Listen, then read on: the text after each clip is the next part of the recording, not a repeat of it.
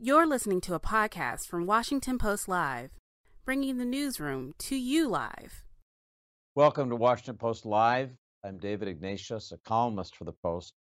Our guest today is Ehud Olmert, former Prime Minister of Israel, who's just published a new book, Searching for Peace, a memoir of Israel. I first met former Prime Minister Olmert when he was mayor of Jerusalem long ago. Great to have you as a guest on Washington Post Thank Live. you. Thank you. I'm So, delighted.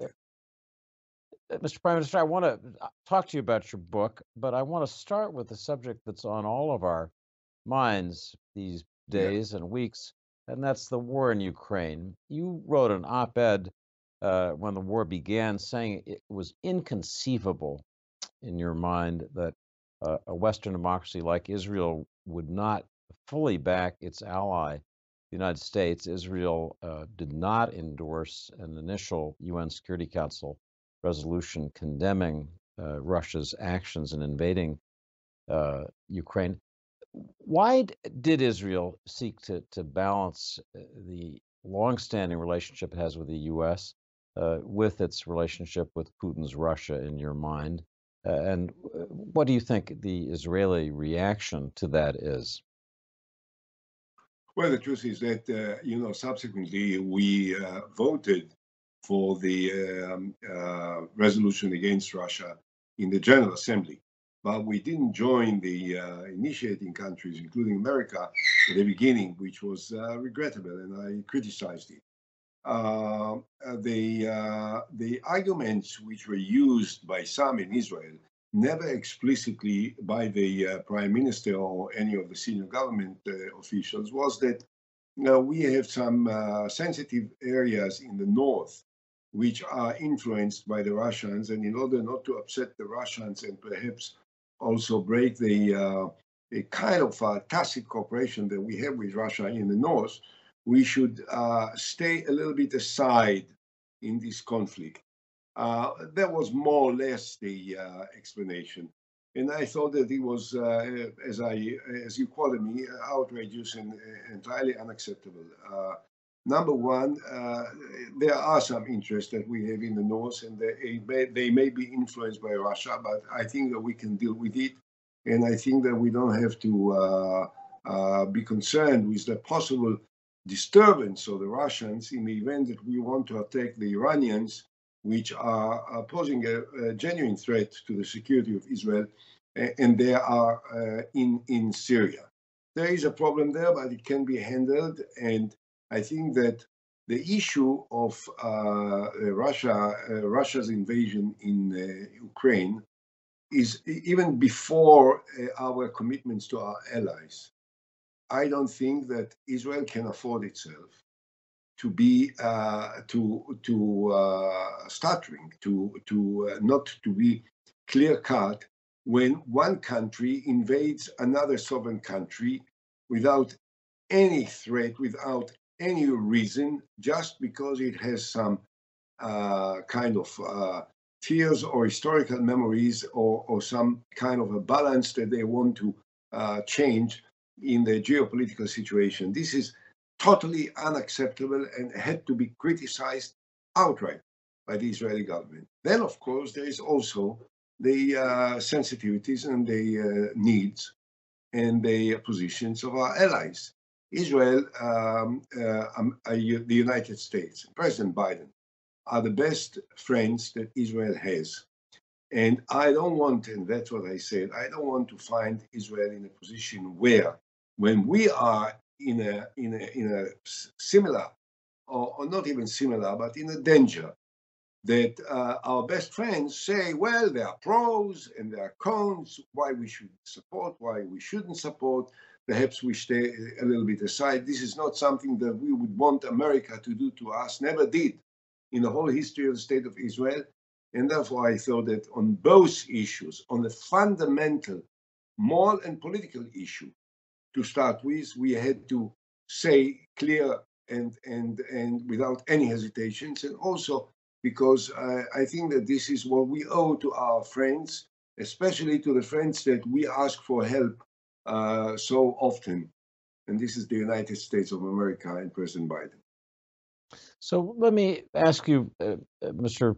Prime Minister, one benefit of this uh, Israeli position of some balance, uh, if you will, is that it allowed your uh, Prime Minister, Naftali Bennett, to play a role as a mediator between uh, President uh, Putin in Russia and President Zelensky in Ukraine. Uh, as uh, a number of us have written, there's been quite extensive diplomacy with Bennett flying to Moscow on the phone repeatedly with Zelensky uh, an invitation that uh, the Israeli government apparently has made to, to Putin and Zelensky to come to Jerusalem for peace talks.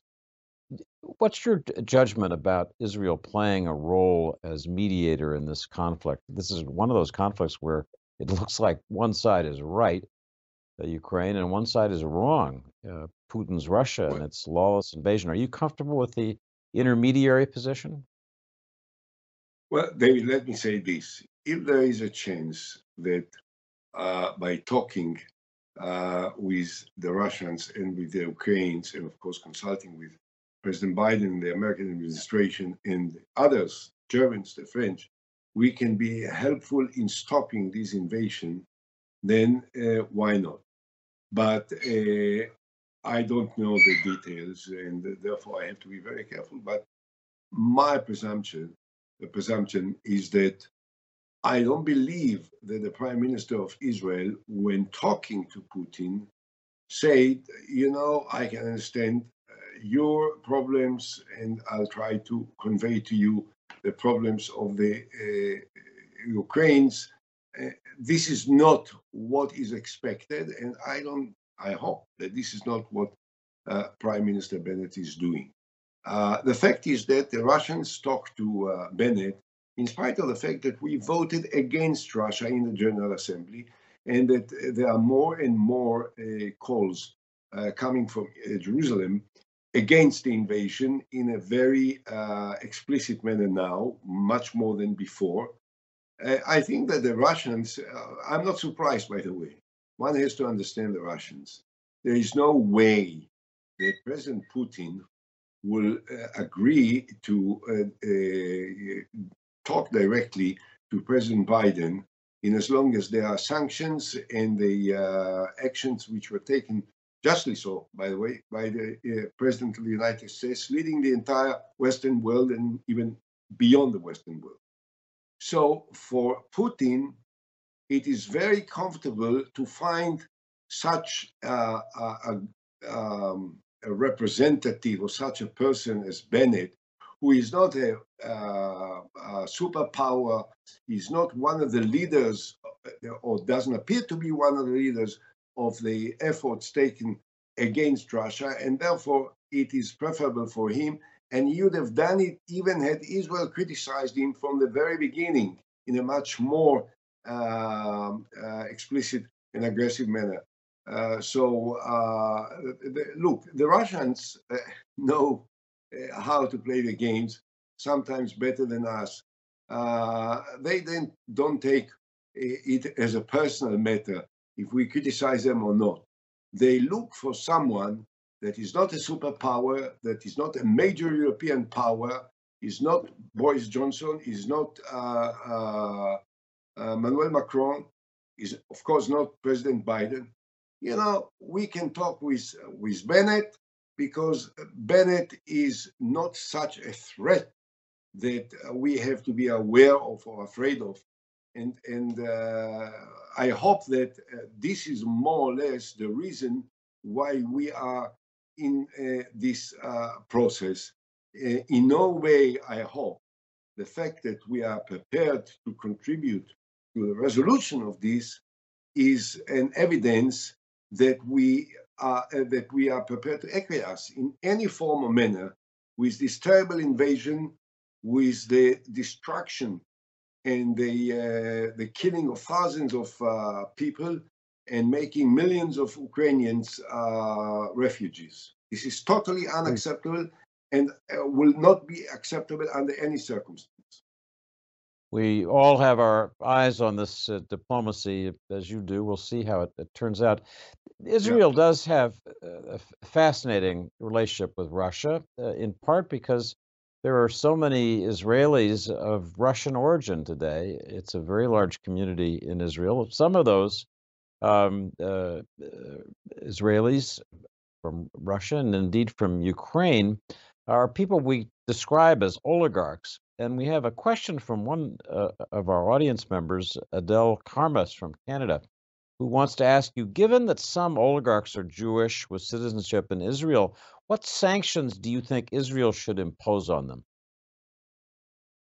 Well, I uh, uh, I think that uh, there are very few, by the way. I uh, I think it's been blown out of any proportion.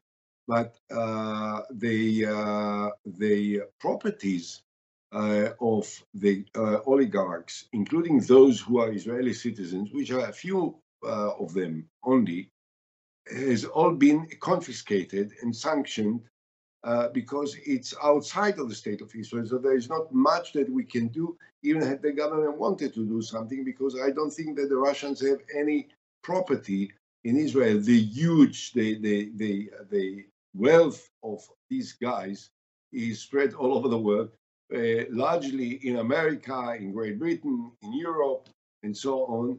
And there is not much that, uh, if at all, that we can do to uh, take uh, away from them uh, their wealth.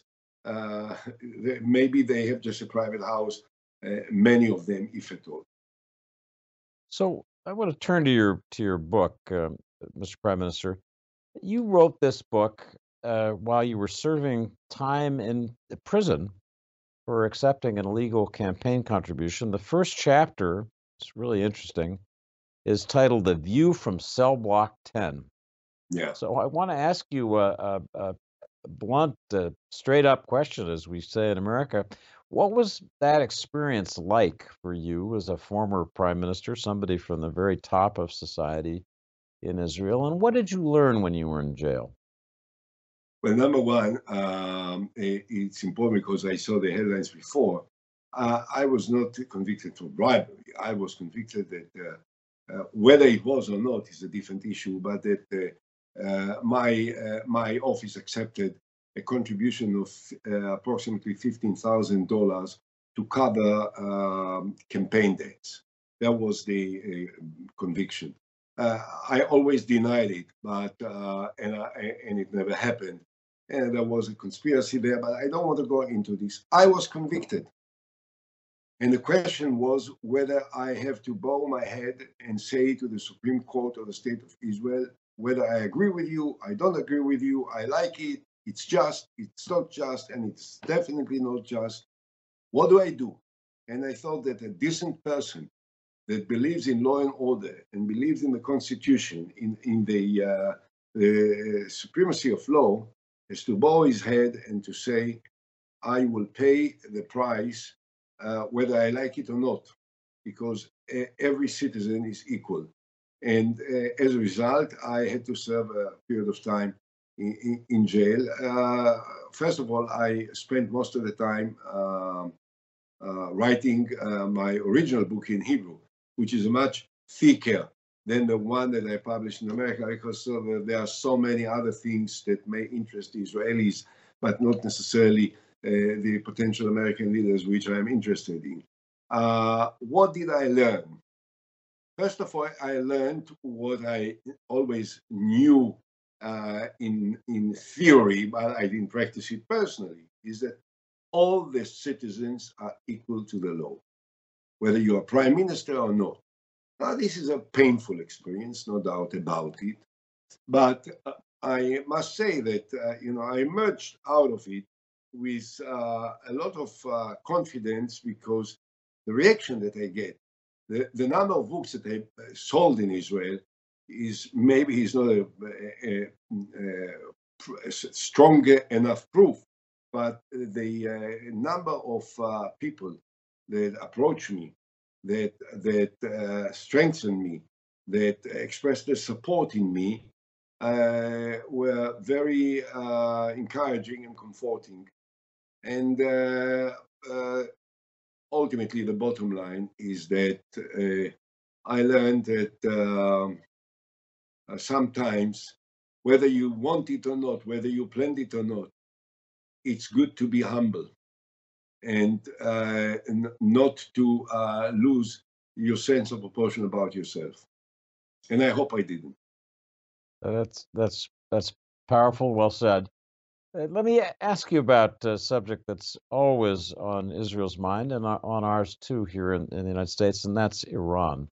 There were reports last night in the press that an Iranian cyber group had launched cyber attacks against Israeli targets in retaliation for what it was claimed in these news reports was a failed Israeli attack on the Fordo nuclear complex, which is Iran's most advanced, sophisticated nuclear facility.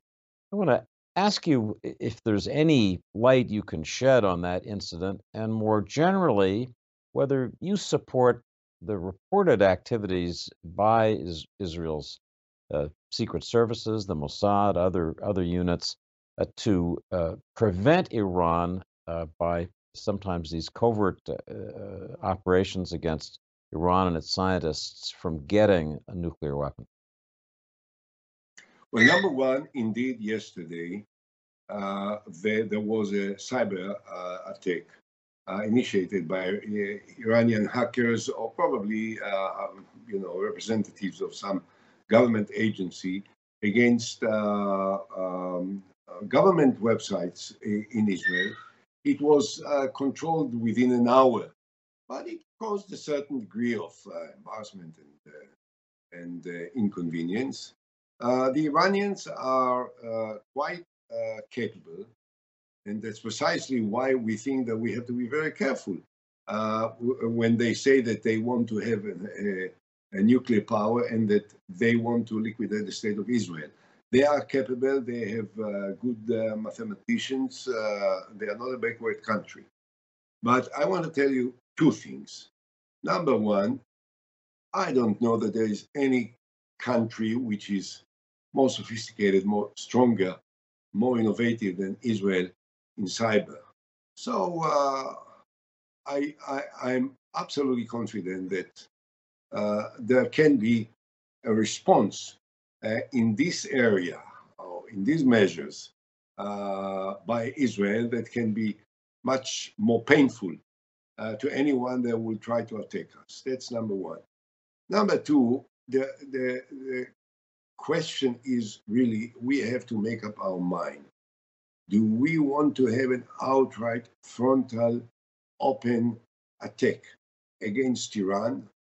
Or do we uh, rely on the judgment of uh, the American administration that is prepared to uh, uh to um, reach an agreement that will uh, reduce the danger of an Iranian nuclear power in the future and at the same time, uh, we will do ourselves what we think we can do in order to facilitate this process of reducing the danger of Iranian nuclear power.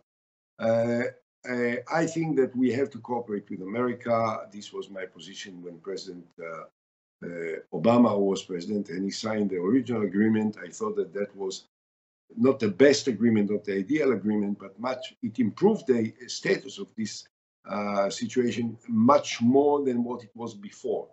And it was a terrible mistake by President Trump to have uh, withdrawn from this agreement. And I think now I trust that President Biden cares enough about the security of Israel, and it definitely doesn't want Iran to uh, possess nuclear power. So I'm I'm confident that he will uh, take care of that aspect.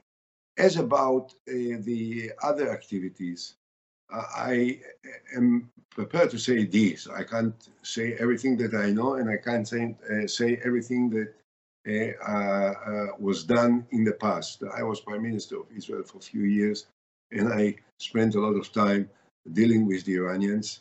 Israel is enormously resourceful and powerful. There are many things that we can do that ought to be done and that we did and they will continue to do in order to uh, prevent the possible development of a nuclear program, uh, a military nuclear program in Iran. And the less we talk about it is better.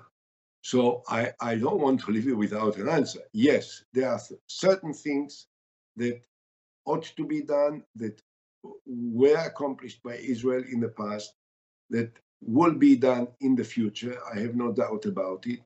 But uh, I think that the best strategy is to do things quietly without uh, taking any uh, open responsibility, covert operations, as you call it, and uh, I'm uh, certain that the Iranians uh, understand very well what I say, and I don't think that we need to say more. So you are uh, unusual among prominent Israeli politicians in that you have directly, in our interview today and in your book, said that you support uh, uh, return to the JCPOA, as the Iran nuclear deal is is called. Is it is it your judgment that a majority of the Israeli security establishment, and by that I mean the military, the Mossad, the other intelligence services, would agree with that position that they basically think it's better to have Iran back in the deal? What do you think?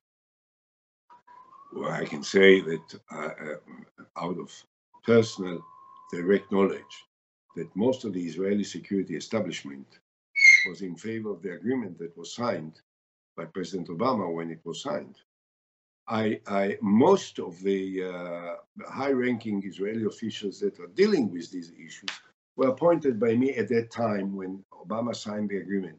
And I summoned each and every one of them and I asked them, what do you say about this agreement? What do you think about this agreement? Is it a danger to Israel or is it better for Israel's security and uh, regarding the fears that we have to have this agreement rather than not to have it? The everyone there was not a single person that said that the agreement is bad. Most of them say that the agreement is not ideal, and I thought it was not ideal. It could have been better perhaps had Israel cooperated with uh, the Obama administration in a much more open and sincere manner at that time, we would have been uh, part of the, uh, at least behind the scenes process, and we may have influenced the, uh, the content of that agreement.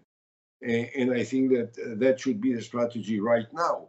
But uh, I think by and large, every Israeli that was of in any position of influence of involvement in the nuclear issue agreed that it was better to have the agreement that Obama signed and that hoping that the agreement that will be signed now by President uh, Biden will be more or less the same, it's better to have that agreement rather than to uh, engage uh, in uh, endless uh, uh, verbal provocations and, and exchanges of threats uh, between us and the Iranians. And what needs to be done, uh, as I said, in covert operations, in a very careful manner, will probably have to be done. So I want to ask you, uh, Prime Minister, about uh, your assessment of current Prime Minister Naftali Bennett. He leads the most unlikely coalition in Israeli political history that I'm aware of, stretching from the far right from his own uh, Yamina party through the center uh, with uh, Lapid, as coalition coalition partner, all the way to the, the uh, Arab uh, list, uh, an Islamist party. We've never seen anything like this in Israeli politics. What do you think about it? Is that a, a path forward that makes sense for Israel? This kind of broad coalition as a way to get some new blood, some new government in place. Well, we all know that Israel is the country of miracles. So this is a miracle. There is no other uh, way that you can describe it, but that this is a miracle. Uh, I'm very happy about it, and I, I am not supporter of uh, politically. I'm not supporter of Bennett. I told you several times that you know I wonder every morning that I wake up and I pray for the success of Naftali Bennett as Prime Minister of the State of Israel. I didn't I didn't vote for him. I didn't support him. I don't agree with his uh, positions about the uh, Middle East and about the possible Palestinian uh, peace agreement between us uh, and them. But it was essential, it was very important. It was critical for the state of Israel to get rid of the uh, uh, government uh, that was led by Netanyahu. And uh, I think that the creation of this coalition is a miracle, but it reflects the sentiment of so many Israelis They just got sick and tired and and sad and outraged by the continued uh, prime ministership of Netanyahu. So everything was, uh, almost everything, of course, within reason, was acceptable. And number two, which is not unimportant, is we need to reunite this polarized society of Israel. And the very fact that, in spite of all the differences between right and left, between Yamina and the Arab uh, Muslim fundamentalist radical party, uh, that those two uh, extremes can cooperate and sit together in one coalition is a very good message for the people of Israel that there is a way to unite our society in spite of the many differences which exist uh, within uh, the state of Israel. And that's why I am happy. Uh, how long it will uh, prevail, I really, uh, I, I, will not, I will not try to uh, suggest any time framework. But I think that it will, it, it has to take long enough to forget from Netanyahu and the Likud. And uh, in as long as it uh, will last, it's good for Israel. So we have just a little time left. I want to ask you one final question, Mr. Prime Minister. You probably came as close as any Israeli prime minister to getting a peace agreement with the Palestinians. I remember covering it. I remember the map that was said to have been drawn and, and shared, but it didn't happen uh, we're now in a different space politically, both Israel and the Palestinians. I want to ask you honestly whether the two state solution, as you imagined it, is now basically dead.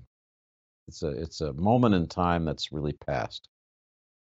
David, if this solution is dead, we are in a terrible trouble, in a deep trouble and therefore I simply can't accept it. There is no alternative to a two state solution. Uh, we were very close. Uh, Mahmoud Abbas and myself were really very, very close. He kept saying time and again, until today, that had I uh, remained another three uh, months in power in Israel, there would have been now for years peace between Israel and the Palestinians, and uh, and uh, the fact that I was so close to make peace is perhaps one of the reasons why I was forced out. But this is a, a much longer story than the time that we have right now. What I want to say is this uh, President Obama and President Bush, by the way, and President Clinton, they all shared the same possible, uh, the same uh, attitude that the only way to resolve this conflict is for the Palestinians to establish an independent, sovereign Palestinian state, which will be based on the more or less on the 67 borders, and that uh, the uh, security needs of the state of Israel will be taken care of, and that the Palestinian state will not be militarized. And uh, I think that this was more or less my my uh, solution. It was the only possible solution. There is no alternative to this solution. It requires leadership, it requires courage, it requires strength, and uh, it requires also the ability, which I'm looking uh, and trying to find in the leadership here and amongst the Palestinians. They also, it requires the ability to take the risk that you will be kicked out like I was, and to risk everything in order to try and achieve that which is most important, more than anything else, to the survival of your country. So when you are faced with this kind of challenge, you also need to be able to say, okay, maybe I'll be kicked out, maybe I'll lose, maybe I'll collapse, maybe I will be voted out. By by uh, my opposition. But I have to try it if I think that there is no other alternative to the future and the security and the and the morality of my country. And this is what I think now. And therefore, I can't agree with you. And I hope that there will be leadership that will t- look forward with this kind of courage and commitment. So, Prime Minister Ehud Olmert, the former Prime Minister, want to thank you for a fascinating conversation about your, your career and the issues. The book is Searching for Peace. Uh, Yeah. We really appreciate your joining us. Thank you. Thank you very much. Thanks for listening. For more information on our upcoming programs, go to WashingtonPostLive.com.